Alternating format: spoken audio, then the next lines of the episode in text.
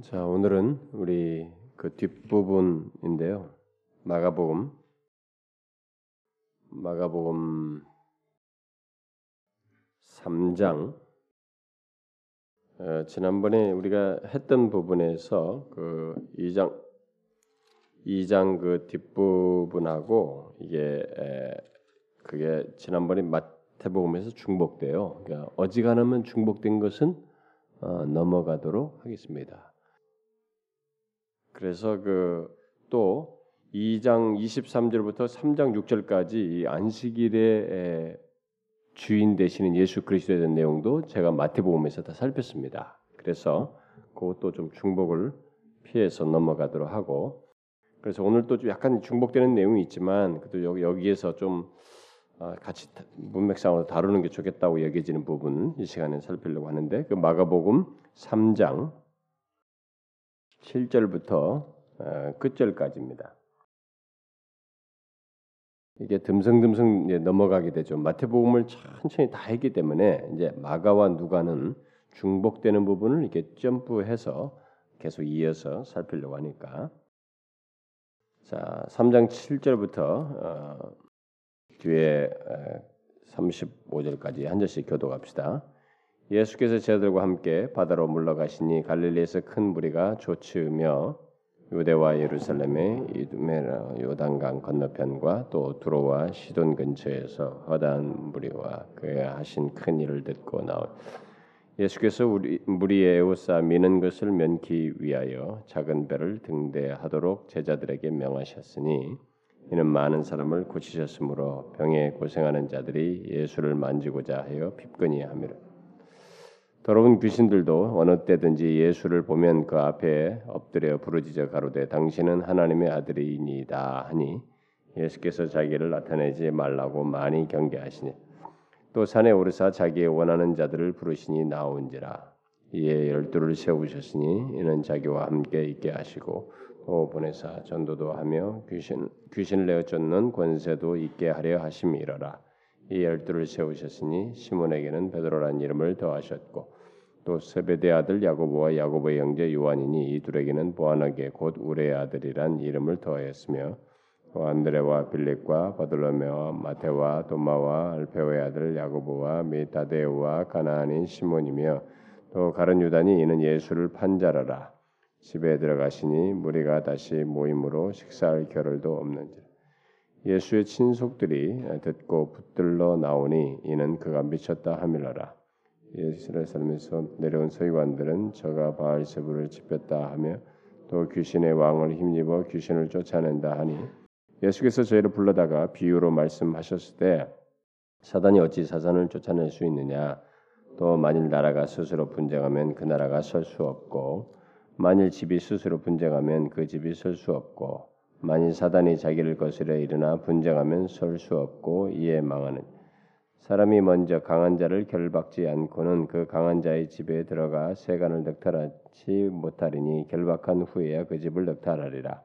내가 진실로 너에게 이르니 사람의 모든 죄와 무릇 해방하는 해방은 사하심을 얻되 누구든지 성령을 해방하는 자는 사하심을 얻지 영원히 얻지 못하고 영원한 죄에 처하느니라 하시니 이는 저희가 말하기를 더러운 귀신이 들렸다 하면은 때 예수의 모친과 동생들이 와서 밖에 서서 사람을 보내어 예수를 부르니 우리가 예수를 둘러 앉았다가 여짜오되 보소서 당신의 모친과 동생들과 누이들이 밖에서 찾나요? 대답하시되 누가 내 모친이며 동생들이냐 하시고 둘러 앉은 자들을 둘러보시며 가라사대 내 모친과 내 동생을 보라 다 같이 읍시다 누구든지 하나님의 뜻대로 하는 자는 내 형제요 자매요 모친이라 자, 이 우리가 마가복음을 살필 때 마가복음은 에, 염두에 두셔야죠. 마가복음 어떤 교훈적인 것보다 예수님의 행적, 그가 섬기신 왕으로서 어? 섬기시러 온 왕으로서 어, 이렇게 왕인데 그 왕이시지만 종으로서 섬기시는 그 내용을 이렇게 마가가 이렇게 상당히 박진감 있게 빠르게 행적을 중심으로 해서 진행을 하고 있습니다. 그래서 이제 오늘 이제 내용 속에서 어, 또그 우리가 앞부분에서 살폈지만은 예수님께서 행하신 이제 기적과 그가 전하신 말씀에 대한 이 소문이 많이 퍼졌어요. 이렇게 퍼져가지고 어, 유대와 예루살렘 그리고 이 유다와 예루살렘이 접경 지역에 있는 네, 이방 땅이겠죠. 음, 헤롯의 관할 아래 있었겠지만은 이제 이방 땅인 이두메 이두메와 그 요단강 건너편 또 두로와 시돈 근처에서 굉장히 많은 사람들이 예수님에 대한 소문을 듣고 이렇게 어, 나왔습니다. 그래가지고 어, 갈릴리 해변에 예수님께서 계실 때에 음, 사람들이 예, 예수님을 애워싸고 병든 자들을 고침받으러 막 그분에게만 가면 고침받는다. 만지기만 하면 된다. 하면서 한 번이라도 만져보려고 사람들이 확 미는 상황이에요. 예, 그래서 예수님께서 지금 거기서 면키 위하여 미는 것을 면키 위해서 이게 지금 이렇게 사람들이 많은 데서 밀, 치면은 여러분 그게 사고 나잖아요, 여러분. 사람들 사이도 상하지 않습니까? 음? 그래서 예수님께서 지금 배를 어, 띄우라고 하고 배에 오르셔서 이제 말씀을 하시려고 이렇게 하시는 장면입니다.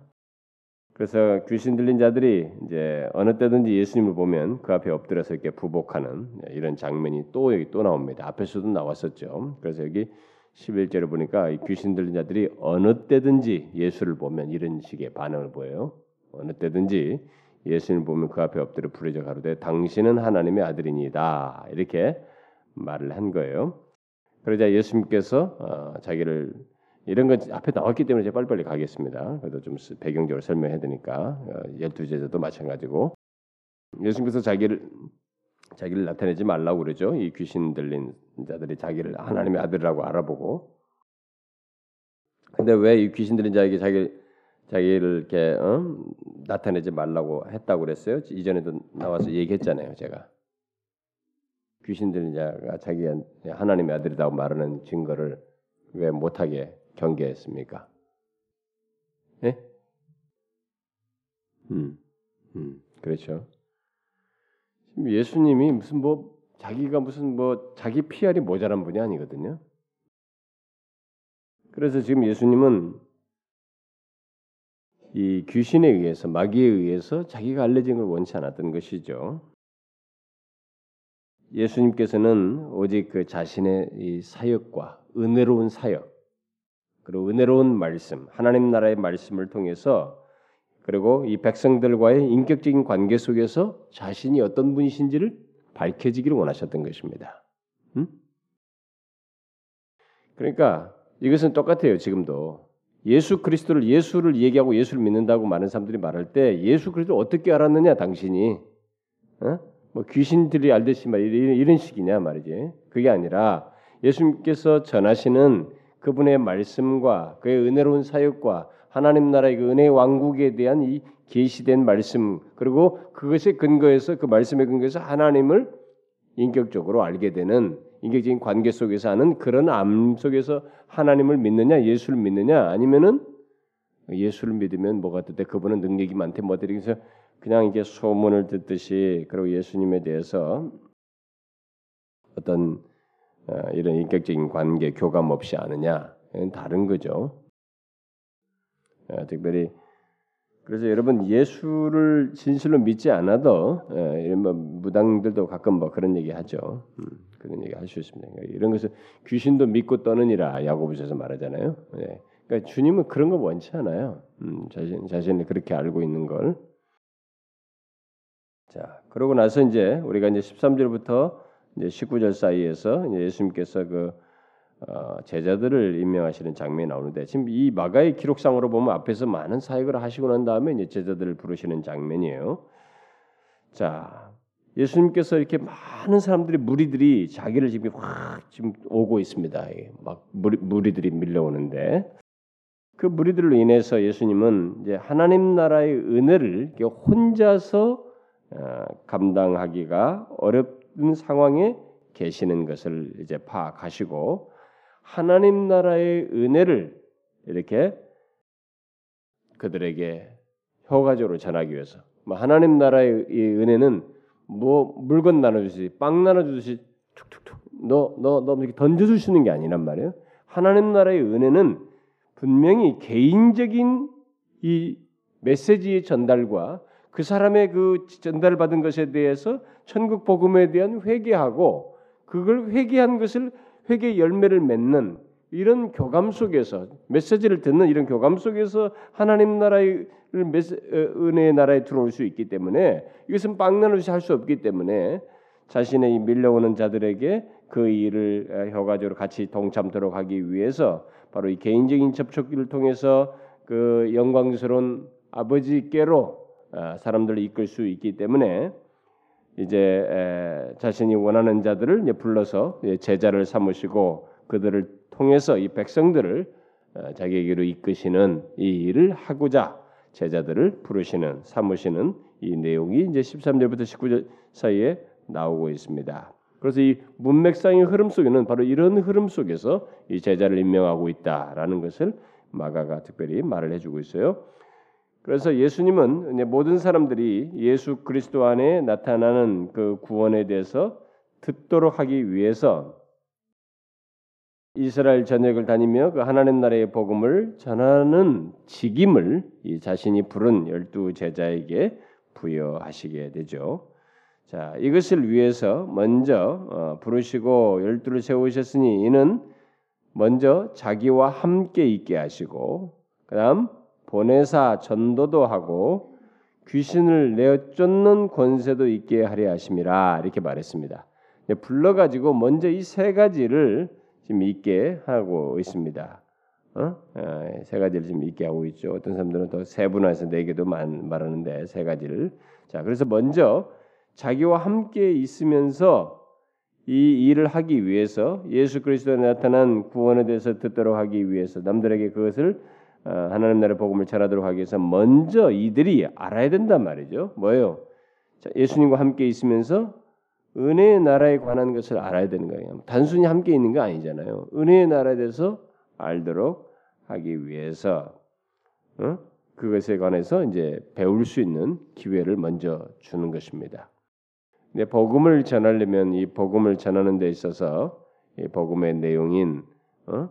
예, 그것을 예수 그리스도에게서 이들이 배워야 했기 때문에 그래서 자기와 함께 있게 하신 것이죠. 그리고 그다음에 뭐요? 그들을 보내서 병자를 고치고 어? 귀신을 내어 쫓으면서 귀신을 내어 쫓는 권세도 있게 하신 것입니다. 자, 왜 이렇게 하셔요?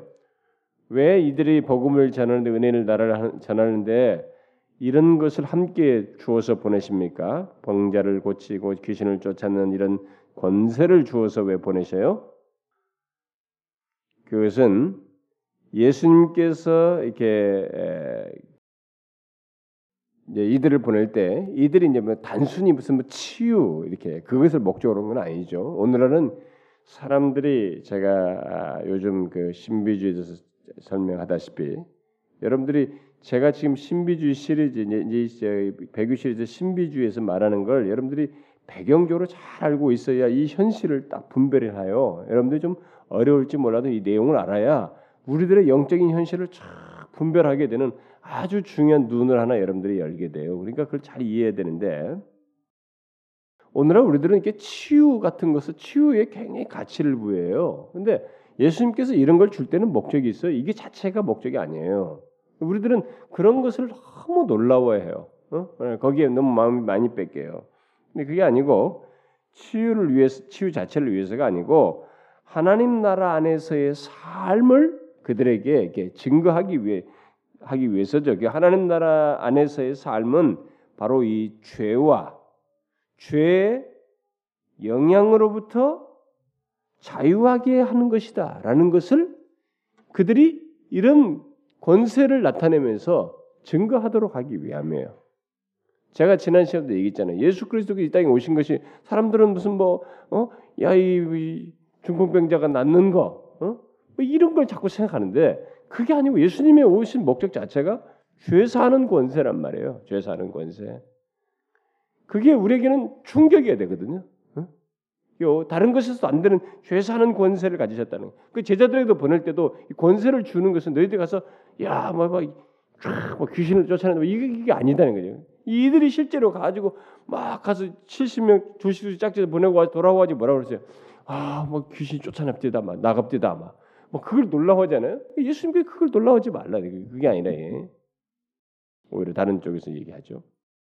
그러니까 사람들은 이제 그런 것을 더 어, 관심을 갖는데 그게 아니고 이것을 통해서 하나님 나라의 삶이라는 것은 바로 하나님 나라에 들어온 자들에게 있는 그 놀라운 복이라는 것은 뭐냐? 특권이라는 건 뭐냐? 하나님 나라 안에서 들어온 자의 삶이라는 것은 뭐냐? 바로 죄와 그 영향으로부터 자유케 되는 것이다.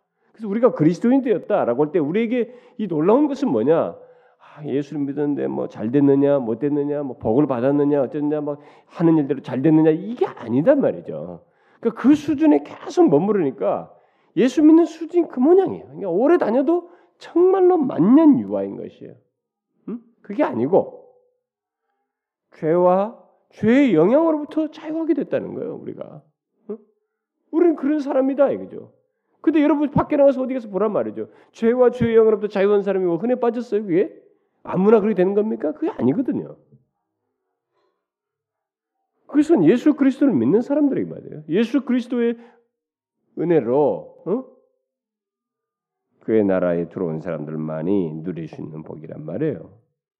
바로 이제 그 그것을 위해서 귀신을 내어 쫓는 권세를 그들에게 있게 하신 것이죠.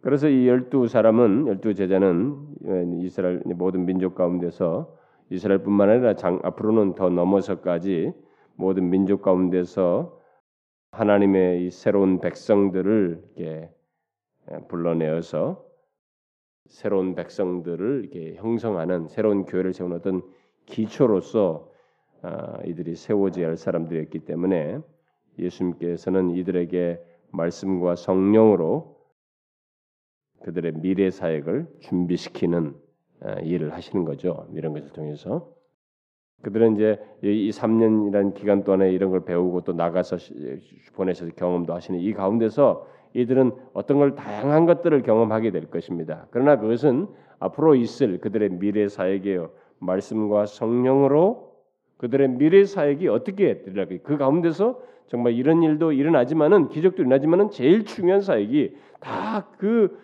죄의 영향권 아래 그 죄의 권세 아래 있는 자들, 사단의 권세 하는 자들을 불러내어서 새로운 하나님 나라의 백성들을 구성한다는 것, 바로 그 일을 위해서 그들이 일할 것이라는 것을 이제 경험하도록 하는 것이죠. 그래서 실제로 우리가 사도행전을 보게 되면 이들이 다른 것 없어요. 말씀과 성령의 의로 성령으로 사역을 합니다. 그래서 수많은 사람들이 주님께로 다 굴복하며 나오죠. 그래서 정말 죄와 죄의 영향으로부터 자유함을 얻게 됩니다. 바로 그것을 이들에게 가르치는 것입니다. 그런데 이들 중에 마지막에 그 나오니까 19절에 보니까 가룟 유다는 이는 예수를 판자다 이 말이 나오죠. 유다는 그 이 중요한 사역 가르치고 주의 이름으로 귀신을 쫓아내는 이 사역 자기도 했어요 초기에는 같이 둘도 할때 그 다 경험한 사람이란 말이에요. 그래 했지만은 그리스도께서 그에게 주신 이 복음의 사명과 영광스러운 직업, 직임을 내 던져버리죠. 내 던져버려요. 내 던짐으로써 복음에 순종치 아니한 자의 결말이 무엇인지를 이 사람이 생존해 보여줘요. 어떻게 돼요? 피바트. 이 세상에 있으면서도 형벌을 받고 그 이유는 어떻게 되겠어요? 더 영원한 형벌을 받게 될 것이야 받게 된다는 그런 것의 하나의 샘플로 등장하게 됩니다. 여러분 이 영광스러운 복음 은혜의 복음을 거절하고 순종치 아니한 자에게 처할 모습은 이 가룟유다와 같은 케이스예요. 가룟유다와 같은 모습입니다. 근데 흥미로운 사실은 유다도 여기서 가르치고 주의 이름으로 귀신을 쫓아내는 일을 했다는 거예요. 음? 그러니까 우리는 누가 뭘 귀신을 쫓아내라고 말하면 여기에 이번에 큰 신유의 능력이 나타났다. 여가 진짜 참종이야. 그렇게 하면 안 되는 거예요, 여러분. 마태복음 7장 예수님께서 말하잖아요. 주여 주여 하는 자들 거기 얘기할 때도 그들이 뭐야? 예수 우리가 아니 예수 무슨 무슨 말씀입니까? 우리 예수 이름으로 권능도 하고 선전으로 다 했는데 왜 우리를 모르다니요? 모를 수 있어요. 그거 하면서도 하나님 뜻대로 행치하냐? 하나님과 무관한 이런 일이 가능하기도 하다는 것입니다. 우리가 믿겨지지 않겠지만은 이게 있다는 것이죠. 유다 유다의 케이스에서 등장한 사실이에요. 그러니 오늘날 이 시대 이런 이런 데서 주변에서 그런 걸 보고 막 사람들이 확 회다니고 왜 이렇게 교인들이 오늘날 교인들은 왜 이렇게 귀가 얇아가지고 성경이 그 디모데서 말한 것처럼 귀가 얇아가지고 뭐가 있다 그러면 추가하고 왜 이렇게 뜨내기들처럼 왔다 갔다 하고 난리친지 몰라요? 응? 왜 그런 것을 이렇게 뭐 구경을 구경하려고 나 요즘은 TV도 보면 그런 거 있잖아요. 무슨 뭐 신접한 여자들 뭐 그러고 나와가지고 뭐 귀신들 뭐 불러내고 그런 것도 있다고. 이 영험한 그들 찾아가려면 그런 데 찾아야 되는 거지. 뭐 교회에서 그렇게 막 그거 보잖아요. 어? 음, 무슨 능력 행하는 거막 귀신 그거 그거 아니에요, 여러분. 제가 항상 얘기잖아요. 교회는요. 하나님의 진리가 견고히 서 있어야 돼요. 그리고 그 진리는 성령의 역사 속에 같이 있어야 됩니다. 그래서 칼빈이나 앞선 사람들이 말했던 것처럼 말씀과 성령이 선명하게 드러나야 돼. 그게 있으면요. 다른 거 다 부족해도 그 교회는 진정한 교회예요. 참된 교회입니다. 표적과 이런 기사와 이런 것이 주 무대가 아니에요. 교회는 이게 주 그건 아닙니다. 오늘 하는 말씀과 성령을 통해서 사람들의 사람들을 죄와 죄의 영향로부터 구원하거든요. 성령께서 이 일을 오늘은 그렇게 하신단 말이에요. 그 다음에 이제 그 뒤에 내용 보면은 20절과 21절에 보니까 그 아주 재밌는 장면이 나옵니다. 이 다른 데서 이게 잘 그래서 지금 오늘 여기를 보는 건데 예수님께서 이게 집에 들어가셨어요. 제자들과 함께 집에 들어가셨는데 아마 제자들이 다 부르고 나서 이렇게 있다가 제자들과 함께 가신 것 같죠. 그런데 무리들이 다시 쫙 모여들었어요. 그러니까 또 무리들을 만나니까 또 무리들과 또 이게 만나시면서 막 이렇게 어떤 이제 사역을 하시는 거 아니겠어요? 여전히 하나님 나라의 사역을. 그래서 식사할 겨를이 없었던 것입니다. 그때 예수님의 친족들이 듣고 와가지고 예, 수님을 붙들려고 이렇게 온 것입니다. 어? 그러면서 그가 미쳤다 이렇게 말한 거예요. 막 굉장히 이제 그걸 아마 예수님께서 거기서 어, 아마 반응하지 않으셨던가 보죠. 그러니까 예수님은 하나님 아버지와 그의 나라를 위한 사역을 위해서 어, 쉴 틈을 얻지 못한 채 성령의 감동하심을 따라서 사역을 행하시고 계셨던 것이죠. 그런데 이, 제, 이 친족들이 와가지고 예수를 붙들면서 그가 미쳤다고 한 거예요. 예, 재밌는 장면이지 않습니까, 여러분? 그렇게 자기 자신을 이제 이들 생각에는 그런 것입니다. 이 친족들 생각에는 아니 저렇게 밥 먹을 겨를도 없이 쉴 틈도 없이 응? 응? 저렇게 자신을 피곤하게 하면서 일하지만은 그렇다고 뭐 왕이 되는 것도 아니고 응? 그렇다고 로마의 압제에서 백성들을 벗어나게 하는 것도 아니고 또뭐 서기관들처럼 이렇게 존경받는 자리에서 이렇게 존경받고 있는 것도 아니고 그렇다고 또 회당에서 사람들 참 모아놓고 차분하게 좀 편안하게 쉬면서 있는 것도 아니고 또 조용한 곳에서 사람들과 이렇게 대화하듯이 하는 것도 아니고 한 사람씩 만나는 것도 아니고 그냥 그저 백성들을 막 이게 음? 소동을 일으키고 소동 가운데서 그 가운데서 식사할 틈도 없이 말해 피곤을 피곤하게 일하는 이런 모습을 보는 거죠. 그래서 그런 그런 그들의 생각이 보니까 이게 미친 듯한 거예요. 뭐 아닌 것 같다 이거죠.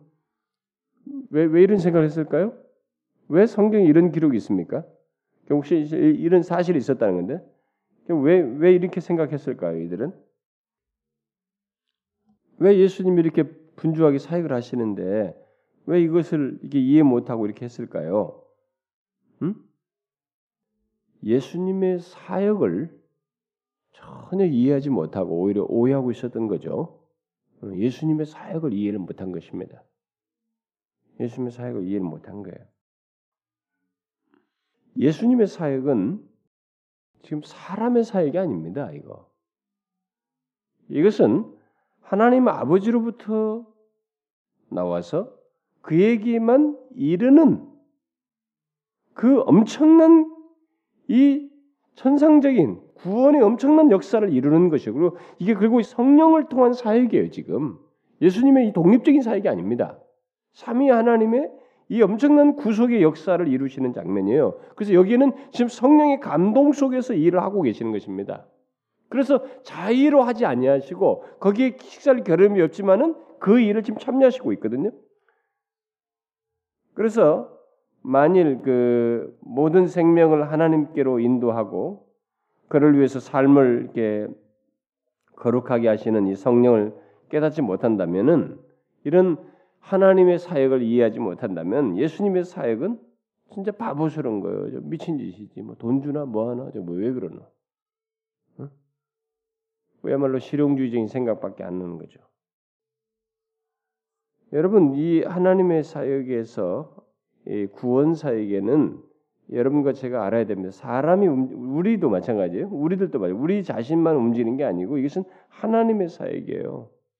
오늘날 우리들이 교회에서 이게 자꾸 주의 일을 할 때 목사인 나, 나 같은 사람을 비롯해서요, 저 같은 사람들 우리들이 이제 많다 보니까 직업적이 되는 거죠. 이게 어? 이게 하나님의 사역이다. 이것이 하나님께로부터 와서 이 구원의 사역이 하나님께로 오직 그에게만 가게 되는 그리고 이것을 위해서 성령께서 지금 감화 감동하셔서 일하게 하시는 이런 사역이라는 거. 이 구속적인 면에서 예수께서 그, 그, 그 맥락 속에서 하신 건데 그런 사역이라는 것을 우리가 생각지 못하게 될 때는 이해를 못하는 거죠. 납득이 안 가는 거예요. 그래서 예수님의 친족들은 이런 사실을 몰랐기 때문에 예수님을 만류하려고 했죠. 그래서 그렇지만 그렇게 하지 못했습니다. 이것은요, 여러분과 저도 마찬가지예요. 우리들이 만일 하나님의 일을 보지 못하고 또 하나님의 믿음으로 하나님의 일을 보지 못하고 또 하나님의 은혜를 받지 않게 되면 우리 또한 이 세상에 이 세상에서 활동하시는 성령과 이 말씀의 능력에 대해서 이들과 똑같은 태도를 취하게 되는 것입니다. 사람의 일로 취급하는 거예요. 성령과 그 말씀의 능력 이런 것들을 아무것도 아니고 뭐 그냥 그냥 노닥거리는 것으로 여기지는 것이 아니에요, 여러분. 그것은 성령과 그가 개입돼서 하시는 사역 속에서 있는 일들입니다. 이런 면에서 그리스도를 믿고 성령의 인도를 받는 그런 사람은 굉장히 복된 것이죠. 자, 그걸 염두에 두고 이제 계속되는 이제 뒤에 22제부터 30절까지 내용 속에 우리가 아, 이미 한번 살폈습니다. 마태복음. 그런데도 여기서 좀 덧붙이도록 하겠습니다. 간단히라도. 이게 지금 어, 우리가 성령 회방제라고 하는 것이 나오는 내용이죠. 음. 그러니까 이 예루살렘에 내려 예루살렘에서 내려온 이 서기관들이 어, 이 예수님에 대해서 더 혹독한 어떤 비판을 하게 되는 장면이 여기 나옵니다. 이 서기관들이 어, 예수님께서 지금 많은 기적을 행하시는 이걸 보고 뭐라고 그래? 그것을 보고 저가 바알세부를 지폈다 하며 또 귀신의 왕을 힘입어 귀신을 쫓아낸다 이렇게 말한 것입니다. 이건 우연하게 하는 말이 아닙니다. 네, 굉장한 얘기를 하는 거예요. 이들은 예수님께서 행하신 기적을 부인할 수 없었거든요. 분명하니까. 드러난 확실 사실이니까 부인할 수 없었어요.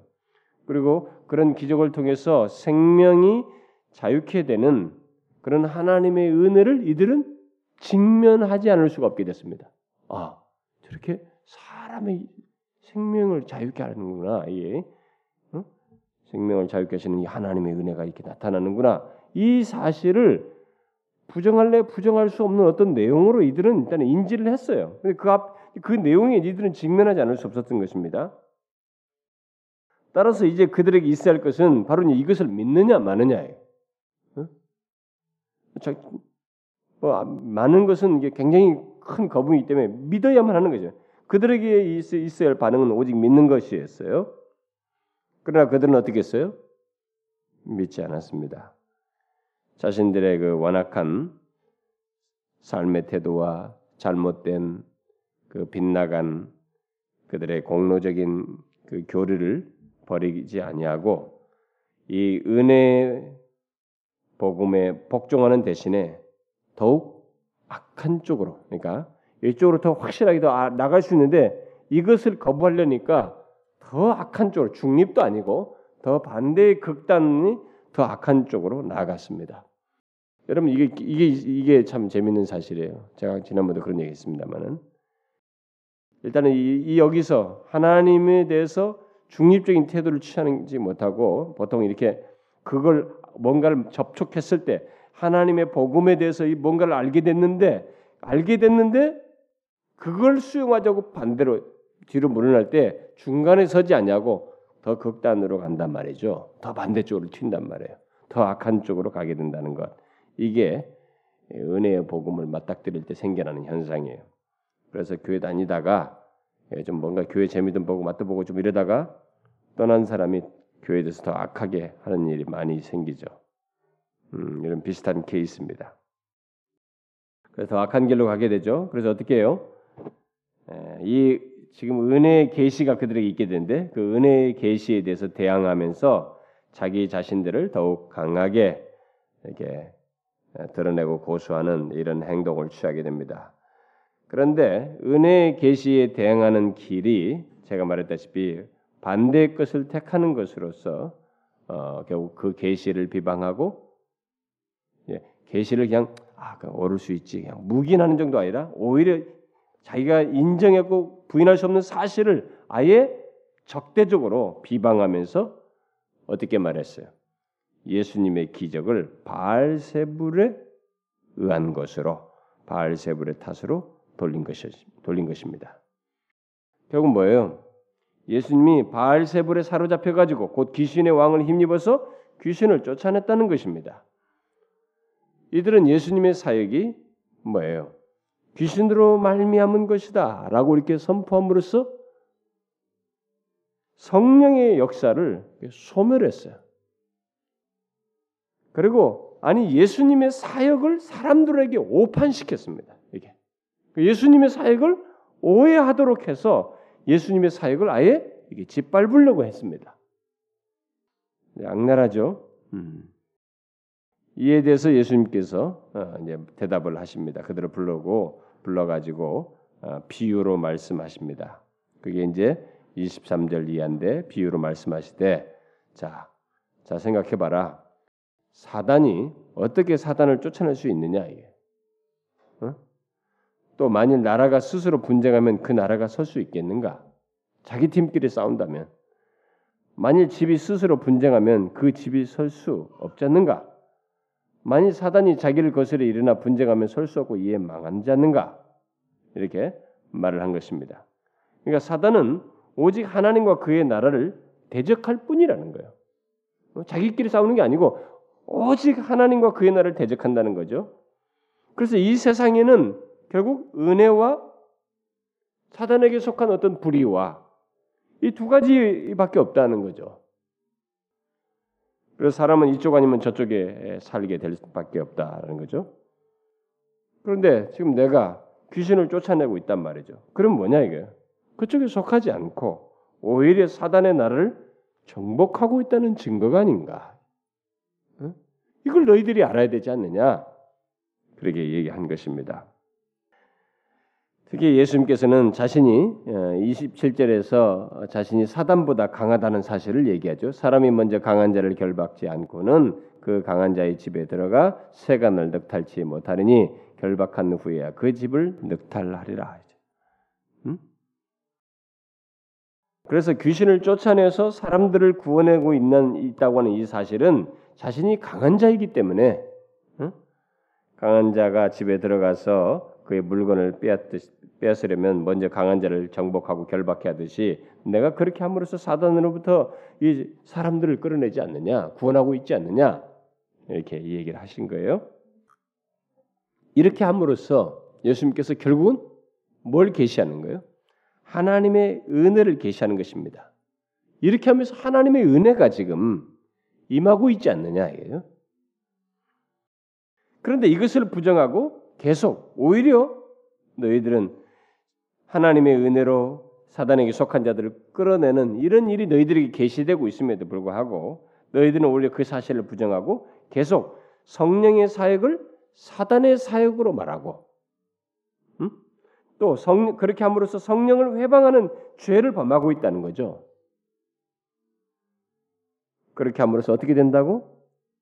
너희들이 29절에 보니까 누구든지 성령 회방을 하는 자는 사심을 영원히 얻지 못하고 또 영원한 죄에 처하게 된다. 이렇게 말하고 있습니다. 자, 우리는 여기서 일단은 성령의 회방죄에 대해서 제가 지난번 다 했기 때문에 뭐 상세하지 않겠습니다만은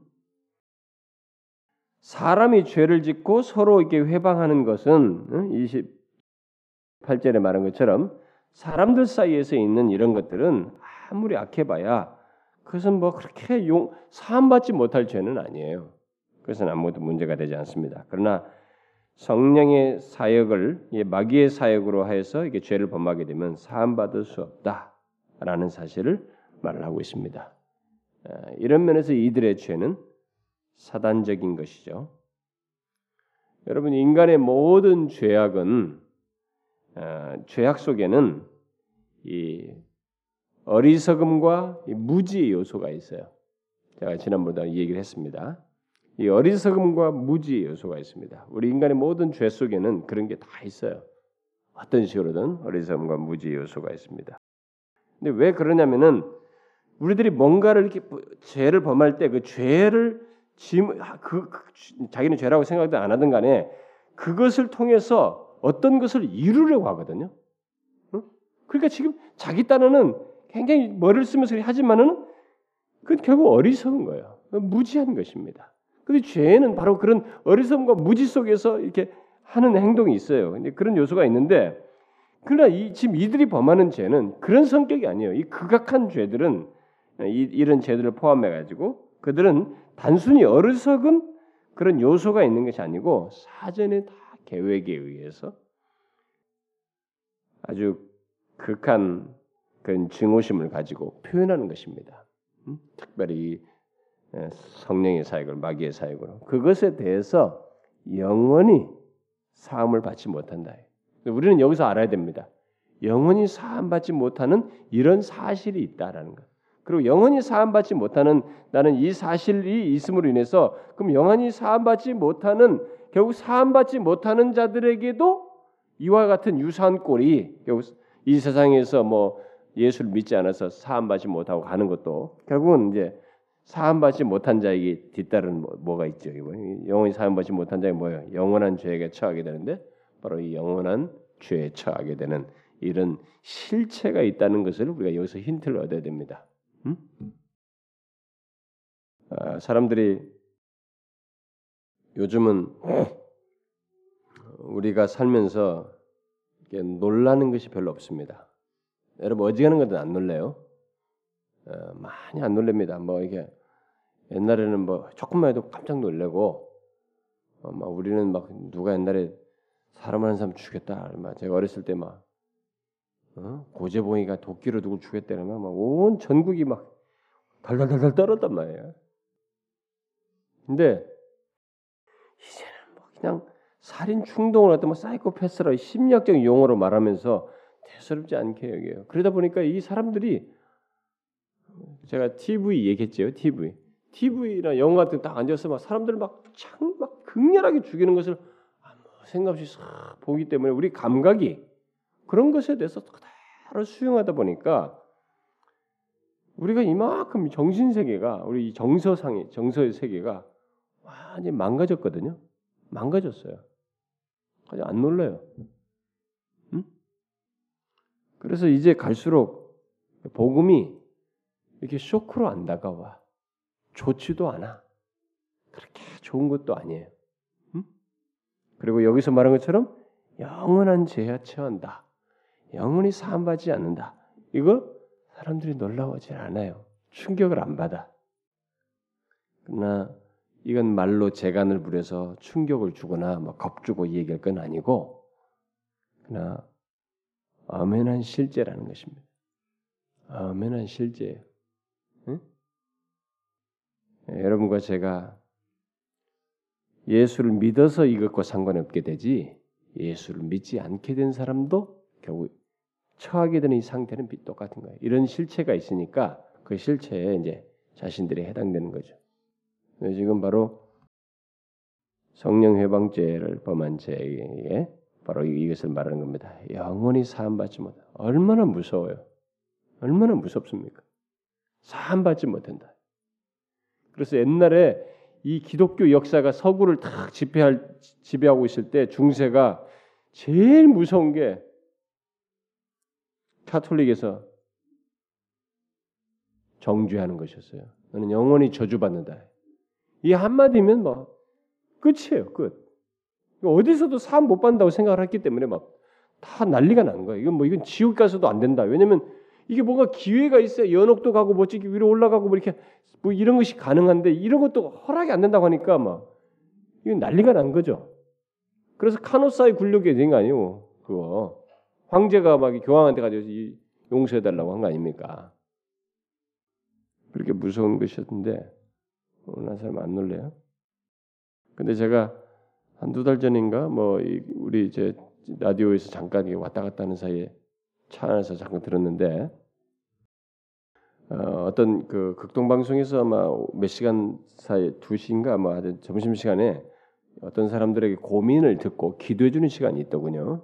어떤 목사님이 나와서 이제 사회자가 전화 받고 뭐 그 사람의 기도 제목을 듣고 이제 그 자리에서 기도를 해주 뭐 고민에 대해서 막 기도를 해주는데 근데 어, 인상 깊은 것은 어떤 어, 여자분이 어떤 집사라고 하면서 굉장히 좀 떠는 목소리로 어, 자기는 굉장히 불안해한 목소리로 자기가 성령 해방죄를 지었다는 거예요. 음? 그러면서 그 이제 성령 해방죄가 뭐냐고 뭔지를 얘기하는데 뭐냐면 자기가 자기 남동생이 예, 자기가 어떻게 막 어떻게 잘못해 가지고 어? 아마 너무 심하게 다루고 그래 가지고 얘가 기독교에 대해서 반발을 하고 캐톨릭으로 갔다 이거야. 어? 캐톨릭을 갔는데 요즘 캐톨릭에도 잘 나가지도 않고 그러는데 그렇게 내가 그렇게 해가지고 얘가 캐톨릭 갔기 때문에 자기 또 남동생이 자기가 성령 해방죄를 지었다고 해서 이걸 어떻게 하면 좋겠냐고 이걸 위해서 기도해 달라는 거예요. 그러면 제가 볼 때 이 목사님이 거기서 그건 성령 해방죄가 아니라는 말을 해줘야 되는데 아, 이 양반이 그걸 안 하더라고. 안 하고 그냥 아, 그러세요. 뭐저 그그 그 양반이 지금 어떻게 지금 어떤 상태에 있냐요. 뭐 묻고 알겠습니다. 제가 기도합시다. 그럼 기도를 해주는 거예요. 그건 성령 해방죄가 아니에요. 그런 건. 응? 그 성령 해방죄를 범한 사람은 제가 지난번 마태복음 할 때도 얘기했지만은 아, 나는 용서해 주세요 이렇게 오지도 않아요. 성령 해방죄를 지은 사람은 이미 정죄 상태의 상태를 가지고 있어요. 그 마음 상태가. 어? 이미 여기 제가 얘기했잖아요. 여기 말한 것처럼 이미 그 사람은 극렬한 증오심을 가지고 있는 거예요. 응? 극렬한 증오심을 가지고. 그러니까 이 중립도 아니고 이쪽에 더 의도적인 극악한 죄의 심성을 가지고 있는 거예요. 그래서 보편적으로 그렇게 마음 나올 정도면은 그 사람들 성리방죄 지은 거죠. 그 성질도 성리방죄 성질도 아니고 그건 내가 볼 때 좀 그 사람의 마음을 자유케 해줘야 되는데 그건 안 하고 기도 한 번 해주고 마치니까 너무 안타깝대. 내가 아 진짜 너무 마음이 아프다고도 그 사람이 시원했겠나 싶더라고. 그런 건 성령의 방지 아닙니다. 여러분들 중에는 성령의 방지 지을 사람이 없습니다. 그리고 어떻게 하다가 집 이게 세상에서 막, 막 주님 가서 야 이씨 네가 있으면 하나님 있으면 내 주먹이나 믿으라 뭐 이렇게 했던 사람도 성령 예방죄 범하는 거 아니거든요. 그렇게 다가 일단 예수를 딱 믿잖아요. 그런 과거가 있어도 그 사람은 성령 예방죄 범한 사람이 아니에요. 음? 그런 건 아닙니다. 그건 여러분들이 오해하지 말아야 돼요. 자, 그 뒤에 이제 마지막 내용 31절 35절 이것도 지난번 마태복음 살펴던 내용인데 예, 문맥이 같이 묶어서 살펴보도록 합시다. 자, 예수님을 이제 설득해서 이제 아까 친족들이 와가지고 이제 말린다가 이제 안 된 거예요. 미쳤다고 했는데 이제 이것도 반응이 없었단 말이에요. 예수님이. 그러니까 이 친족들이 가지고 예수님의 모친과 형제들 다 데리고 왔어요. 응? 아, 끈질기네요, 이 사람들이. 예수님 몰라보고. 그래가지고 예수님에 관한 얘기를 다 해준 것입니다. 그냥 가가지고. 그래가지고 다 왔어요. 예, 그래가지고 어떻게 해요? 이제 왔는데 사람이 너무 많아가지고 들어갈 수가 없는 겁니다. 무리가 너무 많아가지고. 그러니까 사람들을 시켜가지고 예수님을 부른 것입니다. 그래서 거기에 무리가 예수님을 둘러 앉았다가 전달한 겁니다. 보소서 당신의 모친과 동생들과 너희들이 밖에서 찾나이다. 이렇게 말했습니다. 그때 예수님께서 뭐라고 말해요? 누가 내 모친이며 동생들이냐 이렇게 했습니다. 이, 이제 먼저 이 보소서 이렇게 하면서 이렇게 말을 했을 때 예수님의 반응은 지금 움직이지 않고 있거든요. 예수님의 모친과 형제들에 대해서 예수님이 취한 태도는 하나님 나라의 사역을 멈추지 않는 행동입니다. 멈추지 않으면서 그렇게 반응을 한 것입니다. 그러면서 누가 내 모친이면 동생들이냐 이렇게 말한 거죠. 분명히 모친과 친족들에게 순종하는 것은 중요한 일이에요. 예수님이라고 그게 가벼운 것이 아닙니다. 예수님도 잘 하셨어요. 음, 그래서 십자가 있을 때도 여자애 벗으면서 마리아를 잘 챙겼습니다. 예수님은 그런 걸 무시하는 순종하는 것을 등한시하거나 그 무시하라는 얘기가 아니에요.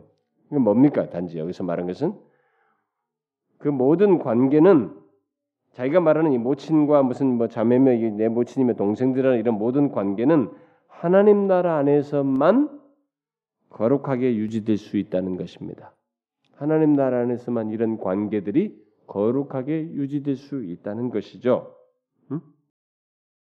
음? 다시 말해서 그 모든 혈연 관계가 하나님 나라의 일을 방해하지 않는다면 그런 방해하지 않는 가운데서 그런 혈연 관계 안에서는 하나님 나라가 이루어지게 된다는 거예요. 방해하지 않는 가운데서는 하나님 나라가 이루어진다라는 것입니다. 그러나 여기 지금 이제 34절부터 35절에 보니까 둘러앉은 자들에게 둘러보시며 가라사대 거기에 더 한 걸음 나가서 말씀하시죠. 내 모친과 내 동생을 보라. 누구든지 하나님의 뜻대로 하는 자는 내 형제요 자매요 모친이다. 뭐예요? 은혜의 나라를 믿는 신앙 안에서 이루어지는 결속, 그러니까 하나님 나라 안에서 갖게 되는 이 결속은 혈연보다 더 강하다는 것이, 더 강하다는 것입니다. 예수님께서는 신앙으로 이루어지는 이 놀라운 교제에 관해서 이런 식으로 지금 말씀을 하고 있습니다. 그 신앙으로 믿음으로 이루어지는 이 결속보다 더 강한 결속이 이 세상에 없다라는 거예요. 네? 무슨 말인지 알겠어요? 예수 그리스도 안에서 예수 그리스도를 믿음으로 믿는 가운데서 믿음으로 이 갖게 된 이 결속보다 더 강한 결속은 이 세상에 없다 이거예요. 왜냐하면 이 관계는 영원히 지속되거든. 끊어짐이 없단 말이에요. 음? 그것보다 더한 게 없다. 여러분 그렇습니다. 우리가 혈육을 가지고 있어도 혈연 관계에 있어도 그가 믿음을 가지고 있지 못하면 그 관계는 길어봐야 몇십 년입니다. 몇십 년이에요. 영원히 계속되지 않습니다. 그래서 하나님의 믿음 안에서 갖는 그리고 하나님 뜻대로 하는 그 형제 자매 예, 그런 결속이 이 세상에서 가장 강한 결속이다. 부부도 몇십 년 늙으면 헤어져요. 그러나 신앙으로 맺어진 관계를 갖게 된 형제 자매의 관계는 영원히 지속됩니다. 그런데 이왕이면 이 세상에서도 부부였는데 뭐 예수 믿어서 또 영원히 계속되면 뭐 더 좋을 수도 있겠죠. 근데 여러분 우리가 하나님 나라에서는 시집도 가고 장가도 가지 않습니다. 그게 의미가 없어요. 어떤 사람들은 시집도 가고 장가도 안 가면 무슨 재미냐 이게 오직 그이 세상의 그 정욕적이고 인간적인 그 관점에서만 어? 그 영원히 산다는데 음? 영원 동안 시집도 안 가고 장가도 안 가고 도대체 뭐냐 이게 재미가 없지 않느냐 이게 제가 옛날에 얘기했죠 여러분 하나님 나라에서의 이 정서는 우리가 여기서 느끼는 재미 흥분 이런 것하고 성격이 달라요. 여러분들이 이것을 조금이라도 한번 이해하고 싶으면 아마 그런 경험이 여러분들이 있는지 몰라요. 저는 뭐 그렇게 유추를 하고 싶은데 100% 맞지는 않지만 유추하고 싶은데 여러분의 막 전 존재가 너무 좋아가지고 행복한 거예요. 근데 이게 다른 것이 옆에 뭐가 있거나 이것이 하나도 중요하지 않을 만큼 너무 행복한 거, 전 전체적으로.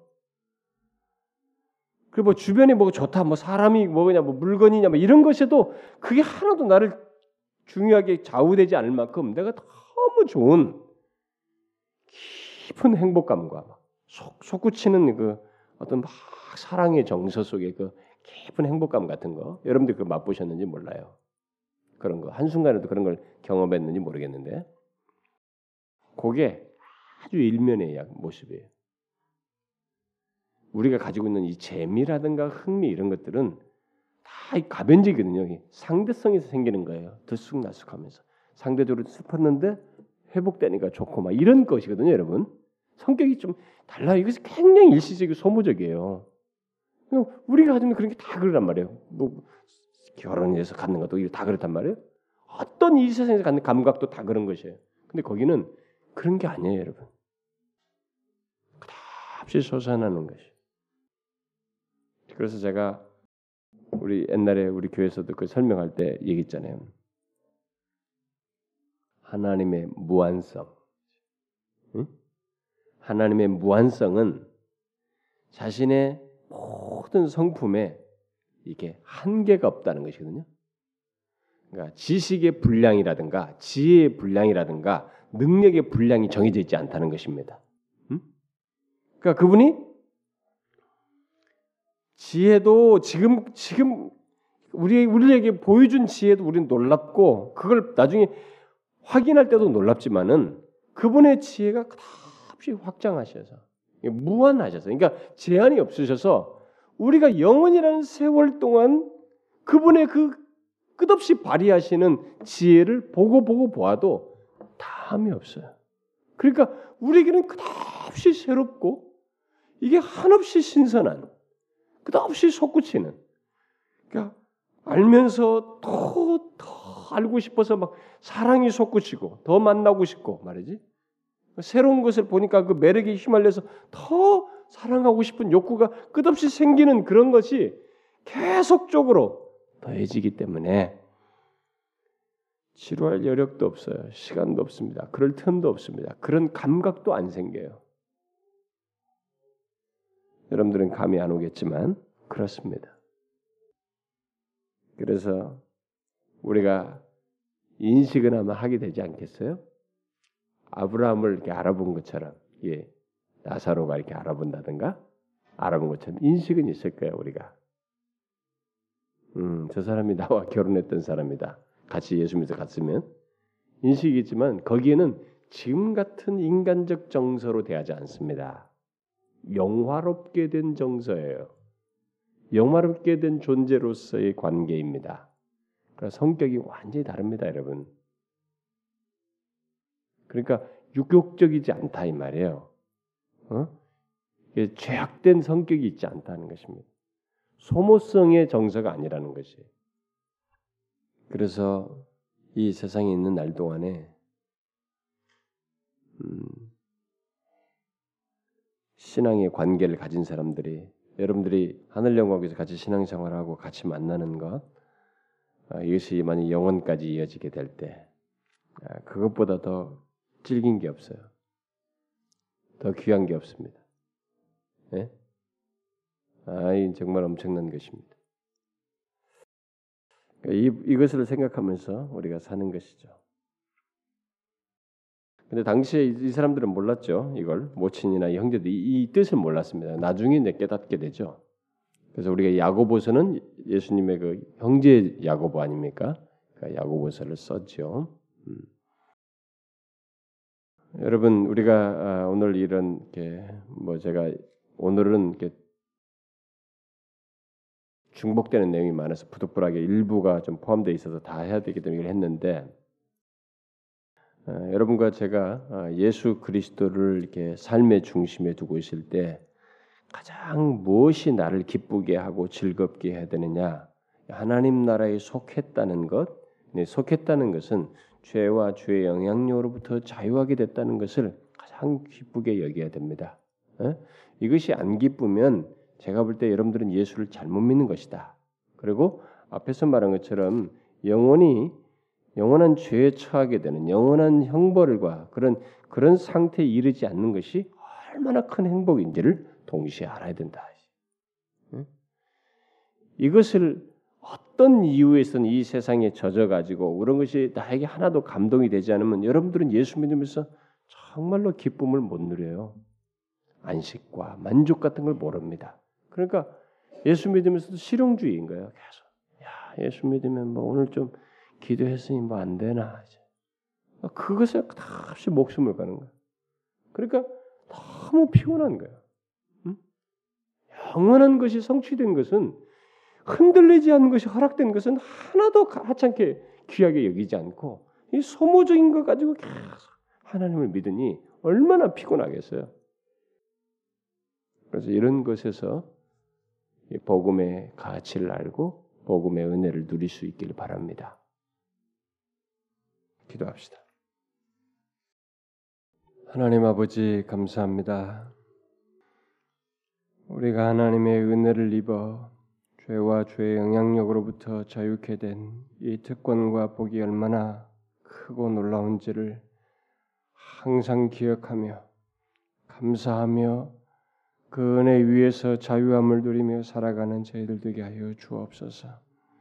주여 이 세상에 가장 비극스러운 것도 어떤 처참한 것도 장차 있게 될 멸망에 비하면 형벌에 비하면 아무것도 아닌데 우리가 그것으로부터 자유케 되었사오매 이 은혜를 인하여서 이 땅을 살되 분명히 예수 그리스도 안에서의 은혜와 복을 누리며 감사하며 살아가는 저희들 되게 하여 주옵소서.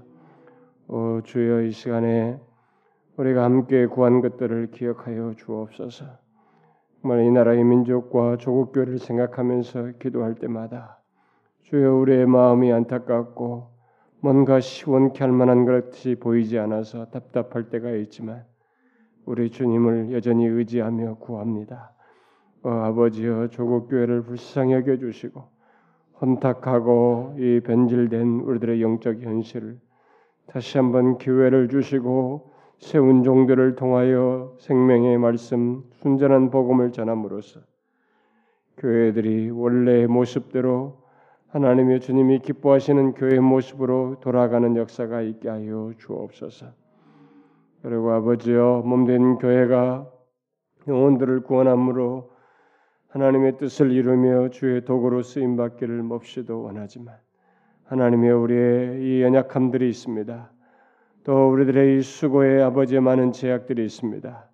하나님의 우리의 수고를 사용하여 주시고 하나님 우리의 간구를 들으시고 우리의 주변 환경 속에서 이 지역 속에서 하나님의 복음을 듣지 못하고 복음에 가란 영혼들이 나와 구원 얻는 역사가 있게 하여 주시옵소서. 주님 이 시간 함께 구한 우리들의 예배와 우리들의 모든 성경 공부와 어린아이들의 회심과 하나님의 선교사들의 사역과 하나님의 우리들의 모든 교회 속에서 있는 섬김들, 직분 감당 하나님 이런 것들을 우리의 간구를 들으시고 주께서 친히 개입하셔서 성령께서 각 사람을 감화 감동하시고 모든 것에 개입하심으로써 신령한 역사가 분명히 우리의 영역 속에 있게 하여 주시옵소서. 그리고 하나님이 여기 참여한 사랑하는 지체들 저들의 형편과 처지를 돌아보아 주시고 은혜와 자비를 베푸셔서 이 곤고한 시대 하나님 메마른 시대 하나님이 현실적으로 어려운 그 상황 속에서도 주님의 인도함을 받으며 하나님의 가라지 아니하고 시험 들지 않고 주님의 도심과 인도 속에 살아가는 저들 되게 하여 주옵소서. 예수 그리스도의 이름으로 기도하옵나이다. 아멘.